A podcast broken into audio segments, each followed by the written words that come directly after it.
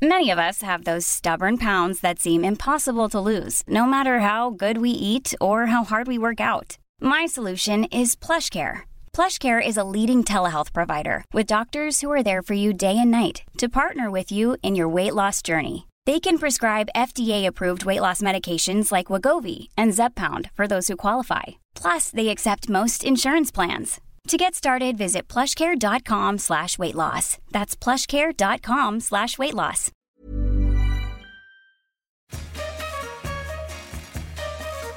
Imagine this you're stranded on an island forever. But don't freak out because you get to bring one dish with you your desert island dish. What is it? Every week, your hosts, Paul and Tegan, that's us, Hello. hello, will ask this question. They'll chat with and torment a literal raft of guests on the island who'll dish up stories, gossip, and culinary secrets. But they all have one big thing in common they bloody love food. Welcome to Dish.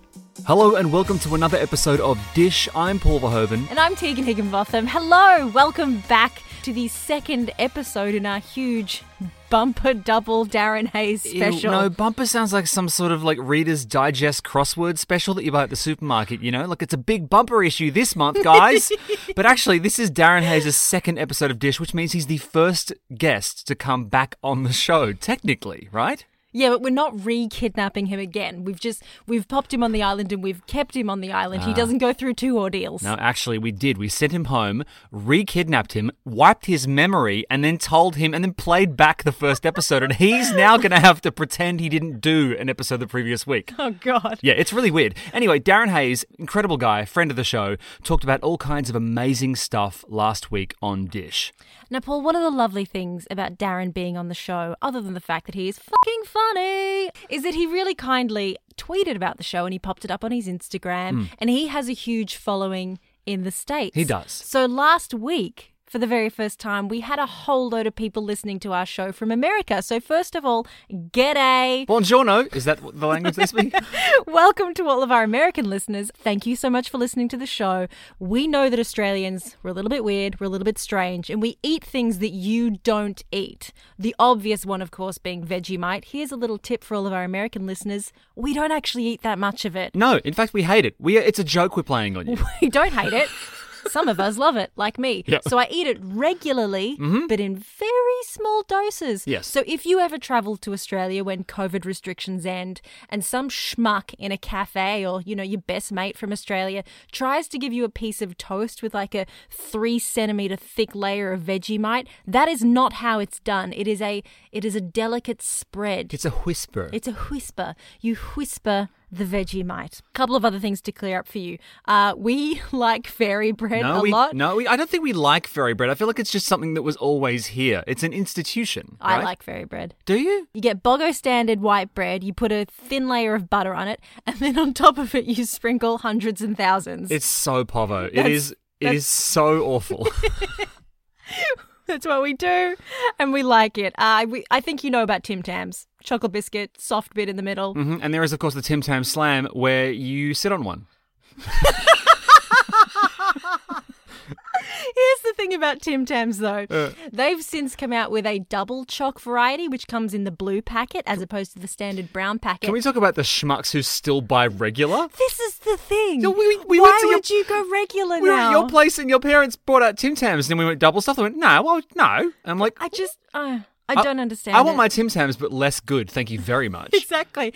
Um, we have an ice cream over here called a Golden Gaytime. Just Just go sorry, with it. Yeah. just yeah, just go with it. Um, it's re- it's actually probably one of the better ones that you can buy. A vanilla slice. Uh, it's based on the French pastry. I'm pretty sure it is. It's, it's very thin, crunchy pastry. Yeah. With a vanilla custard in the middle. Here's the thing: you've got to call it a snot block. Because that's that's just what we call it. So vanilla slice, it's a snot block, and all of the country towns compete with each other to make the best one. Okay, Yeah. welcome to Australia. We have no culture. Welcome. Finally, here's just one other thing I want to clear up for our American listeners. We're so grateful to have you here. We do not eat shrimp. In Australia, we do not call them shrimp. So we would never put a shrimp on the barbie. We cook a lot of things on barbecues, but mm-hmm. we would cook prawns on the barbie. or, in special occasions, fairy bread. You whack that on there. Whack, have a bit of a snot block as a chaser. Welcome to our horrible country. oh dear. Anyway, as Paul said, last week was part one of our bumper special, our bumper Darren Hayes special. Mm. And now we're going to jump into part two. Now, here's the super interesting thing about Darren Hayes. He, of course, as we all know, was just about one of the most successful musicians ever. But about 10 years ago, he sort of semi retired ish. It was a quiet retirement. And since then, he started doing a lot of other incredible things, including impro comedy. He's now an improvisational comedian. And so we spoke to him about that.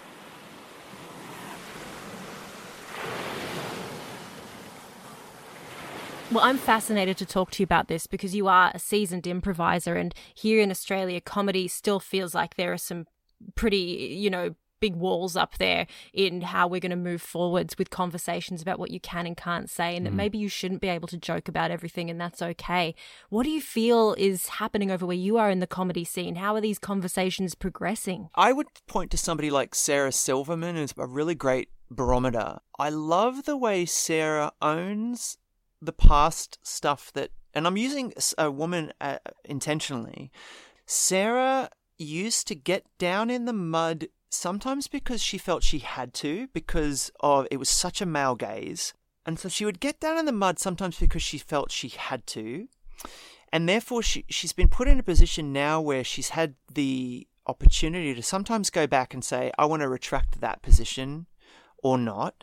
Uh, I don't, I love Ricky Gervais. I don't subscribe to Ricky's point of view, for example, that that you can that everything can. It depends who the target of the joke is, you know. So it, it's so it's so nuanced, but it's that concept of who is the subject of the joke, where are you punching, and it you start splitting hairs. I think because at the end of the day, if you're just looking for an excuse to say uh, a really offensive word, but you're hiding behind the fact that you're saying, no, no, no, I'm just mocking racists. I don't know. I just kind of feel like you just want to say a really offensive word. You don't want to, like, you don't want to ask me my opinion on Tarantino because I enjoy his films very much, but it's controversial. My opinion of Tarantino is I don't feel like he has the right to write the dialogue and perform the dialogue that he does often. That's my just that's that's my opinion and that's my position. So I would kind of apply that to comedians as well. In the same way that I feel like with when it comes to hip hop, there are certain words that I don't feel like it's no big deal for me not to sing certain words in hip hop songs. It's funny when I first started doing stand up and you know you're figuring out how you fit into this world. I realized that especially because of how I looked, which was you know this very petite blonde thing back then. I looked very young uh, that I could get a laugh with something very shocking just as easily as I could with a setup punchline. Just for the very basic fact that typically you wouldn't hear that coming out yeah, of the mouth. so you of, shock yeah. an audience yeah. and they're uncomfortable and they laugh. And when you're up there on stage, you just don't give a shit where the laugh is coming from at times. Like, as long as they're making noise, I'm fine. And yeah, it took me a while to realize that I was at times writing that sort of shock comedy. Mm instead of crafting a better joke and it's it's it's easier it is easier at times to shock people. And so, yeah, I think that you can make a lot of arguments about what's right and wrong, but there is also a question of are you just being lazy? Because I think there is probably something far more intelligent that you could be saying. It involves crafting. Yeah, I think you can literally get drunk on the noise a crowd makes. I mean, Darren, you you you'll, you'd be more than familiar with this. I mean, when when a crowd reacts positively to something you Ugh. do, it is like the serotonin is just crazy, right? it, it is, and, and, and it's funny with comedy. Like we used to say you probably you guys are familiar with this, and I feel honestly like it was very kind of you to say like a seasoned uh, improviser. I mean, I I studied improv for three years, and I had the luxury of um, you know really being in the trenches, like doing improv in tiny bars and stand up in tiny bars, and do, uh, doing it under the radar. Uh, in in the way that a lot of comedians have to, uh, which was wonderful. You know, so I didn't get any special treatment. Um, and we had that phrase where you would just get the fucks out. Where, yeah, right. So you understand as comedians and people at home who don't understand what we're talking about. It's that your first impulse is to be filthy. It is to be shocking. It is to, because it it's not so much even that it's lazy or that it's easy, but it is often the subconscious mind's first go to because it's terrifying. You're standing up on stage and like Paul said, that adrenaline, when you get a laugh, you'll go there. And it it is a bit like well, it's called improv for a reason. It's a bit like improvisation. It's like improvisational dance or, or anything. You're just you're. It's an out of body experience, and you're. It's like jazz. You're just following where these uh, these invisible roadmaps are happening, and the audience is giving you these cues, and so you're following them. And the ego just wants approval. So if you drop the uh, the f bomb a few times and c word or whatever, and then you suddenly end up in pedophilia world and that's working, you're gonna go there. Um, but what happens is you do start to feel a bit shitty. But it's normal, and it's a normal process of being a comedian. And you you often we would do um, warm up sets beforehand, or just you would just do filthy shit in your um, in your warm up beforehand to get a lot of swearing out so that that wasn't your first go to. Um, but my, I don't know, my take on the morality aspect of it is we all know if we're hurting someone. Yeah. And I think that's really that because I don't have a problem with lazy. I really don't. If, if it works, I don't. I don't have a problem because I could say the same thing about music. I think there's plenty of what people would consider to be lazy music that's great that's you know like it, it, doesn't bother me. I'm not a snob about anything if it's enjoyable in the same way we talked about food you know like bread in the bag. Yeah you know bread in the bag is effortless it's lazy but sometimes you want bread from a bag ex- that's fine. Exactly. Yeah. But you know like i think it's when when you really think about the it's that thing of like would you say it to someone's face you know? Mm. and often when i my type of stand up um it isn't often written jokes. Um I tend to be not a great actor, but I'm better if I'm doing improv stuff um, or uh, the, the type of thing that you would see uh, maybe on a show like The Office or something where there's a loose script, there's a plot line, and I'm allowed to just kind of ad lib. I'm confessional. I say too much. Um, my stand up tends to be I just confess stuff um, that's happening in my life, and the embarrassment of that tends to be what people laugh at. And um, I become the subject of the joke. Whereas yeah. in the beginning, it used to be um, I would find the stuff that I would want to write someone would be the punchline and I would just sort of think, oh, I hope they're not here tonight. I've had that feeling. And you're right. You know, you absolutely know when you're when you're saying something that could upset somebody because if you're worried that they're in the audience, cut the joke. Cut the damn joke. So then if you extrapolate that, it's like, well, if that someone is a group of people or a marginalized part of society or whoever, or just say your joke is Caitlyn Jenner, really the target is the trans community now I don't want to hurt the trans community. I love the trans community. So for me, it's like not going to make that joke. That you know, but it's just, it's just, it's not highfalutin. It's not being um, like it's such bullshit when people say, "Oh, you can't make any jokes anymore." Those comedians, I think, are just. It's like that's you're lazy. That's lazy. I have this image of you at school popping off when a guy stole your rat and being a lot like you said you said you were reactive. Yes. whereas that's the inverse of who you are on stage apparently because now you will sit there and you will volunteer things about you will give people the rat. Well that's how i started doing comedy because my stage director since the very first savage show all the way through mm. to the last show i ever did um, is willie williams and willie uh, is u2 so if you've ever seen u2 that's willie. And i did Right. I did see U2 once and I made eyes with Bono and Tegan it was reckons, great. Tegan reckons Bono was flirting with her. He was flirting with me. I guarantee he was. Yay! He's a massive flirt. Um, and he has a very, you know, yeah, he's massively flirting and, and that's what pop stars do. I mean, and in fact, that's oxygen and you need to connect with people. And anytime anyone wonders if, if a pop star looked you in the eye, they absolutely did. And they needed that and they felt it. Um, He's just sitting there looking at Tegan, like 14 year old Tegan, going, through his rose colored glasses. Thank you very much. I was much older than 14, but that was the noise he was making, yes. well, the thing with with, with uh, working with Willie was that again with the penis theme is that um right. was that Willie used to say to me, you you know because I when I first started, I remember sitting with the publicist back in like I was 21, 22, and she was this sort of over the top like s- eastern suburbs like posh. I don't know. I, I but she was, I, all I remember is I hate smoking cigarette. I hate cigarettes, and she was like smoking cigarettes in the same room as me, and I was just biting my tongue. Just I was such a diva, and she was like smoking cigarettes, and she's like, right, okay. It was like some scene out of Absolutely Fabulous, you know. And she was like Right. that Right. that kind of publicist, and she was like, right, okay, right. So we're gonna write your your biographies right now. Okay, how do you guys want to be perceived? Like, who do you like? How do you want to be perceived, Darren? And I remember laughably saying, I want to be perceived as really mysterious and shy.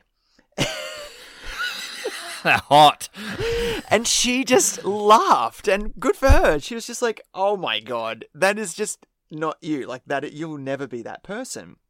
But for the longest time, I really tried to. I mean, part of it was because I wasn't comfortable with my sexuality, so I was trying to hide a part of myself from myself and from you hmm. and from whatever. But you know, I was fighting this inner war as well as this outer war or whatever. But little bits of me would would slip through, and Willie noticed and would say, "You're funny." Like you're kind of funny. You should be more like that, you know. So my onstage banter became more ridiculous and silly. So by the time we were doing, like one of my final shows, I mean, it was almost like a game show. It was insane. We had a, sh- a section called um, "Kiss the Bloke" or something. It was insane. Like, I mean, it was like people came to see a show at the Sydney Opera House, and people left, and sound grabs were like, "I don't think I've ever seen anything like that," and I can't tell you if that was a compliment. I think it was. No, it is. It is. You know. Yeah. Or even if it's a conic compliment where 10 years later they have to go, actually, no, that was really You know, great. because I had confessed to have having had hemorrhoids uh, on a stage, and I remember Willie just going, "What are you doing?"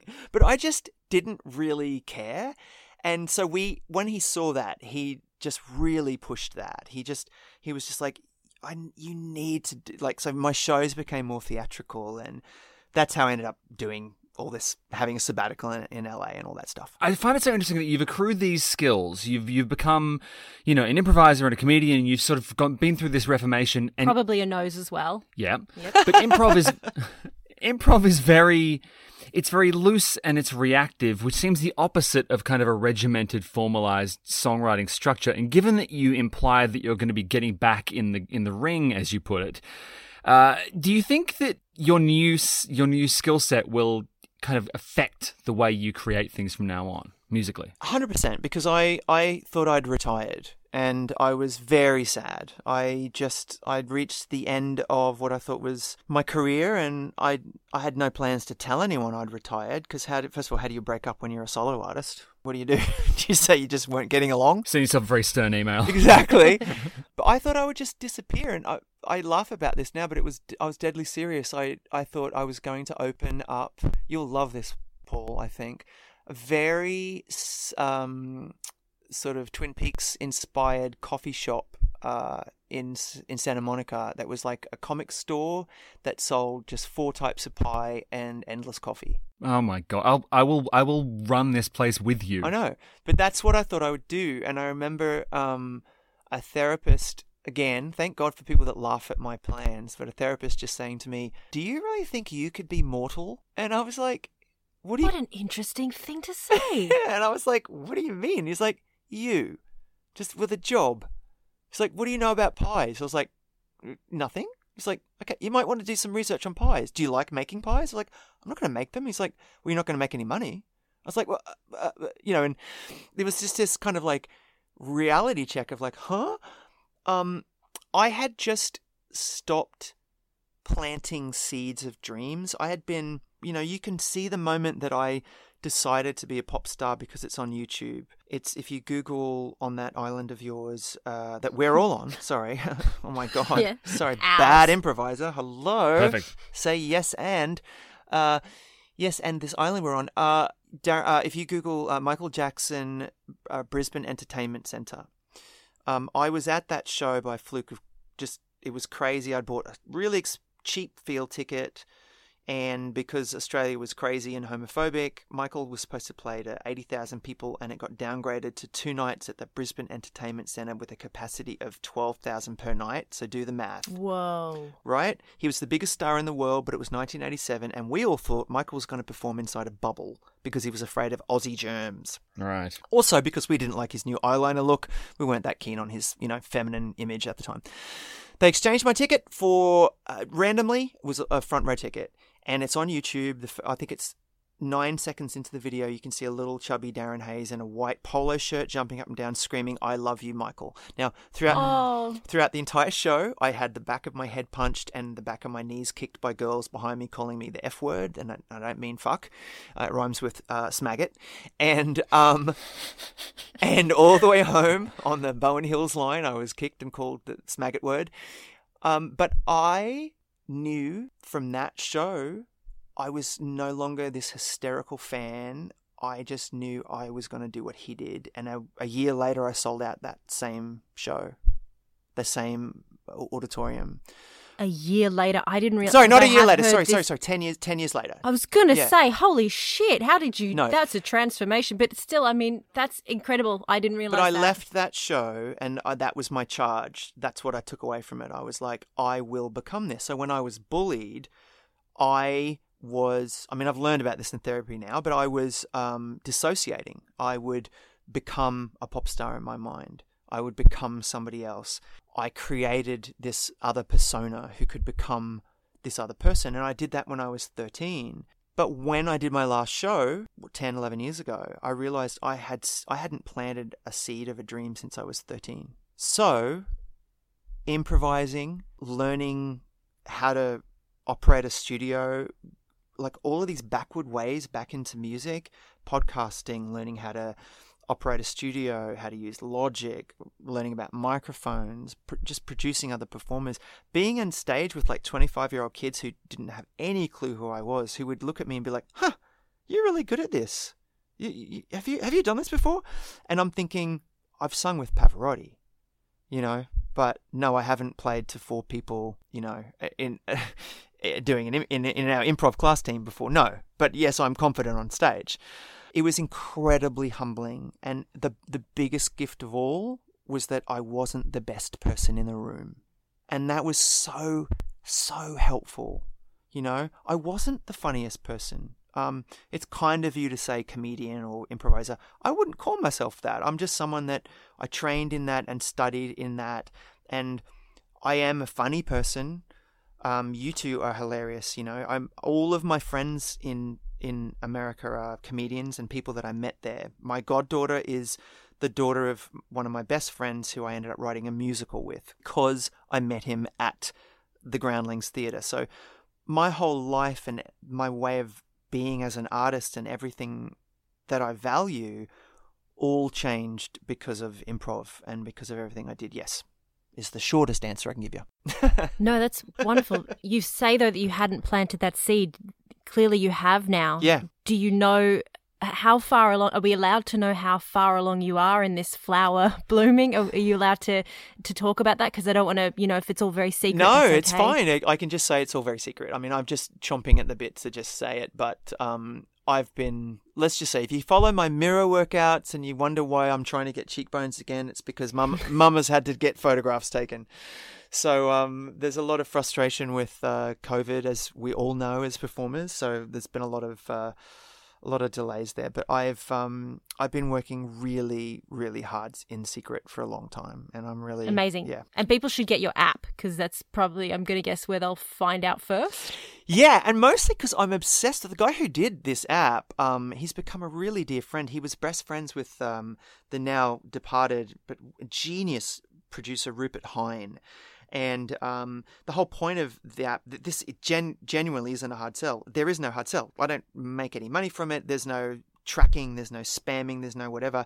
It was designed because of the toxicity of just being online and just this re- this reaction to Facebook and being tracked and, and everything all the time. It's like it's it's a one way conversation. It's just me. I just post stuff when I want to, um, and there's a lot of stuff on there that I don't share with the world, and, and it's kind of locked in there, so I don't have to worry about it leaking. It's just So there are little demos and photos and like there's pictures of me with my goddaughter and I, things I, I wouldn't share with the world, but they're kind of there's a trust aspect. I don't know. Yeah, I love it. I, I've got the app, and it feels almost. I won't go far as a blogger, but it feels like it's it's almost uh, journal entries, and we get the privilege of reading those and following the journey with you. Mm. Yeah, I, I mean, you probably saw the um, God, I've forgotten his name. The incredible comedian who just did that lockdown special. Um, people either love it or hate it. But Oh, Bo, Bo Burnham. yeah, I really related to that because I'm old enough to remember when the internet was like, "Oh my God, I'm chatting to somebody in Sri Lanka right now. This is amazing." And then you juxtapose it with somebody just told me to shoot myself. exactly. and you know like it just for me it's very nostalgic because it's really just um i get a kick out of like we laugh about it but it's like a bit of a bat sig- signal like if i want to go on instagram live but i don't want everyone to be there i can just send a push notification and i know that the only people that will get this push notification are people that actually want it Mm. Yeah. you have to actually say yeah i'd like to get that Hey, it's Danny Pellegrino from Everything Iconic. Ready to upgrade your style game without blowing your budget? Check out Quince. They've got all the good stuff shirts and polos, activewear, and fine leather goods, all at 50 to 80% less than other high end brands. And the best part? They're all about safe, ethical, and responsible manufacturing. Get that luxury vibe without the luxury price tag. Hit up quince.com slash upgrade for free shipping and 365 day returns on your next order. That's quince.com slash upgrade. I, it's you don't automatically get it. I don't like the way it's set up is you have to ask if you'll get that, and if you get one and it, it pisses you off, you can block me. like it's it's so it's almost like uh, that version of dating where women are in control. I forget what which one it's called, but It's Bumble. It's your Bumble. it's the bumble of social media, and I, but I love that. So it's just like I can literally send a kind of a you up, and if anyone is, I'll be like, well, I'm going to be on Instagram Live, and I, I can have a chat. I don't save my Instagram lives like a lot of people do because my theory on that is like, dude, if I thought that I was going to give a 30 minute speech that was going to last forever, I wouldn't speak. there is something lovely about the idea that it's just going to vanish in the morning. Yeah, it's like so for me. It's like just be warned. If you catch it live, we'll we'll have an experience together live, and then I'm going to delete that shit.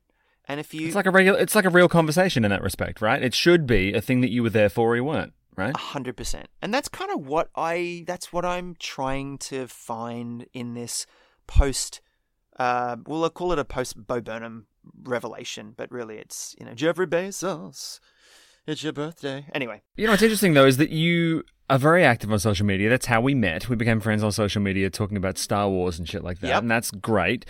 But recently you posted something on uh, the Twitter which kind of created a mild buzz, and it's been stuck in our head. Well, on- it also works because it's food, so we can we can easily drag this in and justify it. You know what we're talking about. It's, it's it's someone now. First of all, just so an, a, a company who we won't name sent you a parody, like parody lyrics Yeah. For your song, but it was about food. Like, first of all, did you think people would be interested in this? And did you ever, ever consider? I mean, did you have you been singing this to yourself in the bathroom? Have you had this going in your head, or is it, you know, is it done? First of all, I'm so glad it's you that I get to talk to you about. I haven't talk, I haven't really spoken to anyone about it. I did one breakfast morning uh, chat about this where I actually thought I would explain the whole story, and it just became a funny. It was funny. It was fine, but it, they ended up just doing their own version of the song. No, this is legit real. And what happened was. This was two years ago, and it was a food company that we won't name, and it was a shit ton of money. And it was a blind so they somebody was paid to write those lyrics for real. Yeah. Um, bless them. Uh, and it was sent to me, but they didn't want me to know what the company was, but you can work out what it was. And the fee was there, and it was a blanket no from me. Like the way that anything to do with Savage Garden works is that there's two of us who wrote everything. So it's me and Daniel, and and uh, you know, it has to have hundred percent approval anyway. And we're very protective um, over the the association with the songs anyway. It for me, the minute I saw it, I was like, "There's no way in the world." So as a joke, I just took those lyrics and on my private Facebook, I posted them to my friends and family and forgot about it. And that was it. Just forgot it. It was a shit ton of money, and I get offered a shit ton of money to do things like that all the time, or really bad TV shows, really bad, like beyond. Oh yeah, how many times have you been asked into the jungle? So many times, or even worse, Celeb Air. Please tell me you've heard of Celeb Air. Oh my god. No. Oh, there was a pitch for a TV show once called Celeb Air. First of all, there's nothing more insulting than being called a celeb. Like celeb. oh my god, it's so it's so new idea. Um, but and the idea was you get a bunch of celebs and train them as trolley dollies, and then Oh Jesus. and then the passengers Yeah. vote you off.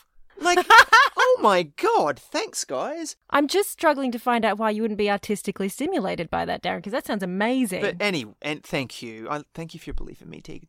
Um, but um, so I had to turn that down as well.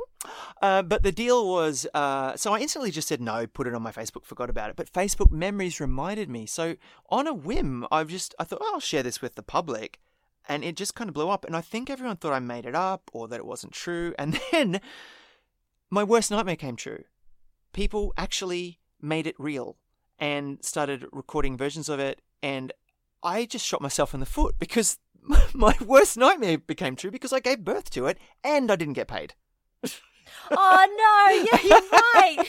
Have you? Have you? Oh, s- no. But have you? Did you hear these people? Okay, did it get your dander up hearing people kind of sing it and you going, at least look, at least do it properly, and could you do it better? I mean, No, the only person who did a version of it was um, Lindsay, um, who I think is adorable, and he Yeah. was the first person to do it, and he's adorable, and I love him, but I tacitly can't approve it because you know can't. But I think he's adorable. No, I mean uh, p- other people can take the piss, but anyone who thinks that I'm gonna sing that shit is. Let's just say they're drinking. They're drinking whatever you gave me, Tegan, to get on this island.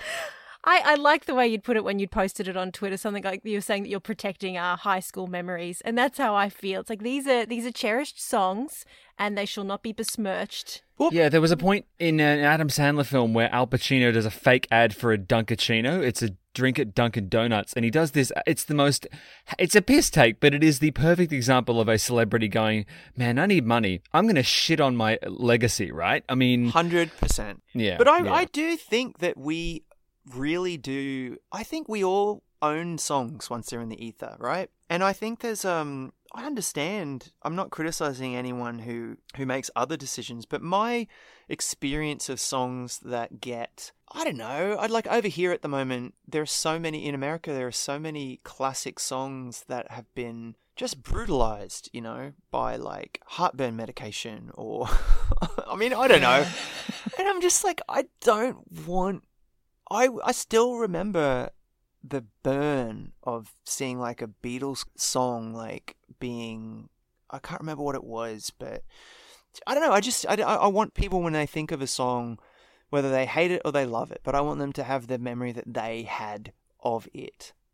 You know, in their place and time and their memory. That's their memory. I don't want to incept them. Yeah. Sure. Well, what about the inverse when there's a beloved jingle like the Lubemobile theme? I mean, I, c- could could you do the opposite and could you could you artsy it up and make it fucking? You wondering if the new album's going to have a sweet jingle, a Lubemobile jingle? I'm just saying, if you could do "My Dad Picks the Fruit," Darren, that would really. I gotta tell you, over here they've got cool. They've got one about like all these injury attorneys. Do they have them in Australia yet? Do we? Have we? No, got- no, no, no, no, we don't quite have that level yet over here. Oh, there's one about call Jacob. Call call Jacob. Injury attorneys call Jacob. And I'm constantly singing that one. So I think yeah, I could probably do Yeah, some- yeah, put some house beat behind something. You know that Golden Valley Snacks? That was a musical moment for me in my childhood. Remember when the Awesome Foursome did the thing for the? They were hot as well in that ad. Wh- I'm sorry, what? Come on, it's it's it's, it's all in the name, Paul. It's like They're four awesome Bonos in Four- lycra, just sort of undulating, singing Dean Martin as they eat fruit from small plastic bags. Unbelievable. Yeah.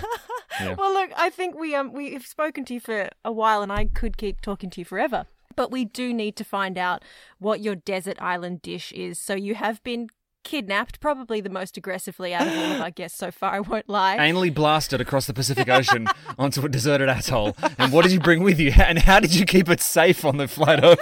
oh, I have some dry ice. So I've got a, an Eskimo. Where? um, in my. That's why I'm bleeding in the butt. Oh no. It's really hot, guys. It sounds like ice. It sounds cold, but it will burn you. Don't touch. Do not touch. No, we do cook a lot in our house. Um, I must admit, I'm more of the savory guy. Richard's the sweets guy, and this is a bit of a cheat because I use recipes a lot. But um, it's cereal milk flavored ice cream. What? Interesting. What cereal though? Well, that's why I was chatting to you before. It depends how you make it. So this is a bit of a. I tend to take tons of different recipes from different people. One of them, you probably know one of these people. So you you probably know because you watch MasterChef and stuff. So you know Christina Tosi. Do you know? Yes, I do. Okay, so I'm obsessed with her because Milk Bar is just I'm obsessed with it. And what I love about Christina Tosi is that she um, taps into all of those memories of like working class things, and she's not a snob. So I love that she, you know, she's not a snob about. I mean, she's a, I believe she's a classically trained pastry chef. She used to work at I think it's called Momofuku's or something in New York, like a really fancy restaurant. And then they eventually gave her like her stuff was so good, and she's famous for this thing called well, they now call it oh, what do they call it? Milk bar pie, but it was called crack pie because it was so amazing and addictive. but we make a lot of ice cream at home because we just we just do, and Richard's kind of an amazing cook. Like I, I dated someone that when I first met him, um, he he was very lazy and I would cook a lot. And then one day he made an omelet one handed, and I remember he had like the salt and pepper in one hand and did the seasoning, and I was just like, "You motherfucker, you actually know how to cook." Because he, tra- That's hot. I know, and he trained as a chef, which was annoying. Um, but this is um, you make this thing called cereal milk first. So Christina Tosi does have a recipe for this, and you can get it anywhere. And a lot of people have ripped it off, but this was her invention and her way of making it. So basically, when you make an ice cream, have you guys made an ice cream at home before? No, but but one of the big questions in my life right now is whether I buy an ice cream machine. This this could very well be the talk break that decides that. Do it, do it, do it, do it. Okay, so that's amazing. So the great thing about the reason you want to get an ice cream machine is that what makes something ice cream, and we've done a lot of research about this at home because we're fascinated in the difference between that and gelato. Basically, gelato doesn't have any um, eggs in it. Um, which is the difference. What is amazing about ice cream is the the way that it infuses air molecules as it's freezing, and a good ice cream machine, um, as it's churning and whipping, it's trapping these air molecules. But basically, custard, to go back to my milk milkman days, you, all ice cream is is basically custard that's frozen. So when you think about uh, what, what we think of as, as custard, that's actually just cold ice cream, unfrozen ice cream. And custard is basically just milk, cream, eggs, and sugar. The way that you make a custard is that you it can't boil because if your eggs boil, they'll scramble and it'll taste eggy or souffle. So when you're making a custard, basically you, there's tons of recipes. You can find tons of recipes for a basic custard or, or any custard uh, to put into an ice cream. But basically, the trick to it that Richard taught me and, and we've learned to do is that you have to separate your eggs, right? So you, you've got your milk mixture on the boil. So you, you can put your basically your sugar. I usually always add some vanilla in there, but you put your sugar. In this case, you will have um, cereal milk. I'll tell you how to make that in a second. But your um, the trick to making a, a custard for uh, ice cream is that you're bringing the the the milk slowly to boil, but you need a, a proper chef's thermometer because it can't exceed 80 degrees because it can't get over boiling. Otherwise, um, your eggs will scramble, right? But you're ladling out some of the warm milk and you're putting it onto the separated yolks and you're slowly kind of um, emulsifying them so that they're becoming a liquid before they're entering the hot milk mixture and then you're slowly adding them to the milk so that there's no chance whatsoever that they can scramble. Because believe me if you try to make custard and put it in an ice cream machine with scrambled eggs it's vile Yeah, but you said cereal milk ice cream. That's breakfast themed. What's wrong with scrambled eggs flavored ice cream? Yeah, that's more of a savory thing. And I've never really loved savory ice cream unless you put like bacon or something as a, as a flavor. But the way to make um, s- cereal milk is basically you steep the milk that you're going to use for your custard um, in in cornflakes. Christina Tosi does it in a way that first of all she'll take just basic cornflakes and she toasts them in an oven so that they caramelize a little bit.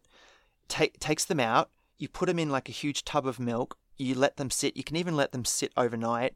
Um, she puts brown sugar and stuff in there, but we have a little cheat. She adds salt as well, but we have a sheet where we put brown sugar on the the cornflakes and uh, salt Um, so they caramelize. You put them in the milk overnight, and then you you steep it, and then you you basically push it through a sieve or through a cloth a cloth sieve, and you you push every ounce of moisture out of there. And do not drink it because literally it is like it is so addictive, and you won't have enough to make your ice cream. But you can also do it with um, Froot Loops. It'll be a different, it'll be a lemony vibe. But the thing about it, even the cereal milk, like it's not sophisticated. My version of like bread out of the bag would be just to make cereal milk because it is, she actually sells it as a product herself. But that thing, that memory you have of, as a kid of drinking the bowl of milk at the end of your cereal, this is an ice cream that tastes like that. That sounds so. I'm thinking. I'm. I'm looking at this ice cream in my mind palace the same way Bono looked at Tegan from the stage. Yeah, but I've I love this because I've never heard of it, and that really really excites me.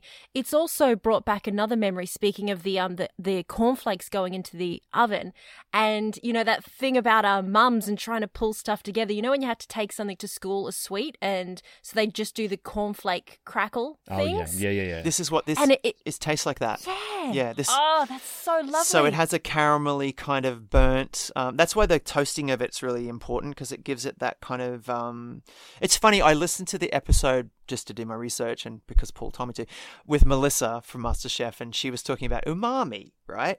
But I would say that caramelly kind of flavor of like the um, the whatever that thing was, where it was just um, Copha and. Uh, that dessert you're talking about, Tegan, it was like I think you used like honey and Copha and um, uh, cornflakes, and you mix it all together, and then you put it in the fridge, and they freeze, and it's just this incredibly fattening, sweet, sugary thing. I don't know what it's called. Maybe your listeners can tell us what it's called. Um, to me, that is a quintessential flavor of like baking. That reminds me of just a bake sale or baking, or any time you had to bring something from home uh, at school. It reminds me of tuck shop. Um, that's what this ice cream tastes like. Let's get a tuck shop on the island, and Darren can run it and sell the ice cream. Yeah. Does that would sound- be lovely. Get your hands off my bloody rats. No bloody rats.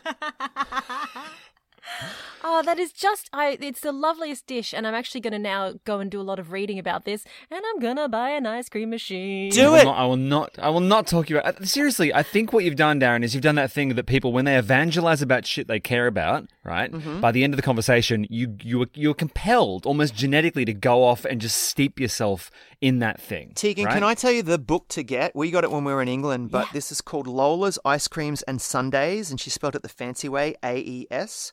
Yep, great. Um, and the person's name is Welsh, so I can't pronounce her first name, but it's Morfudd Richards, but I'm sure it's not pronounced Morfudd, M O R F U D D.